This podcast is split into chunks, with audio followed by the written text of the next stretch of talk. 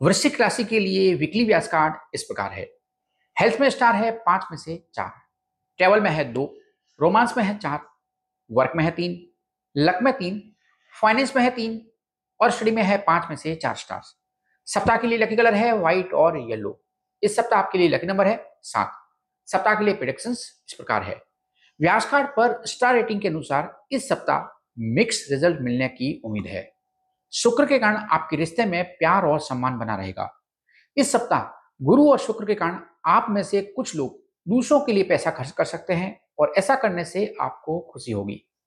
हो सकता है कि ट्रेवल प्लान आपकी इच्छा अनुसार काम न करे। रिश्तों में बेहतरी होगी। वृश्चिक राशि के कुछ लोगों की शादी की तारीख अब तय होने जा रही है। स्टूडेंट्स के लिए अच्छी खबर है। आने वाले एक्सपेंसेज आपको परेशान कर सकते हैं। सप्ताह के लिए रिकमेंडेशन इस प्रकार है। यदि अर्जेंट न हो तो यात्रा करने से बचें।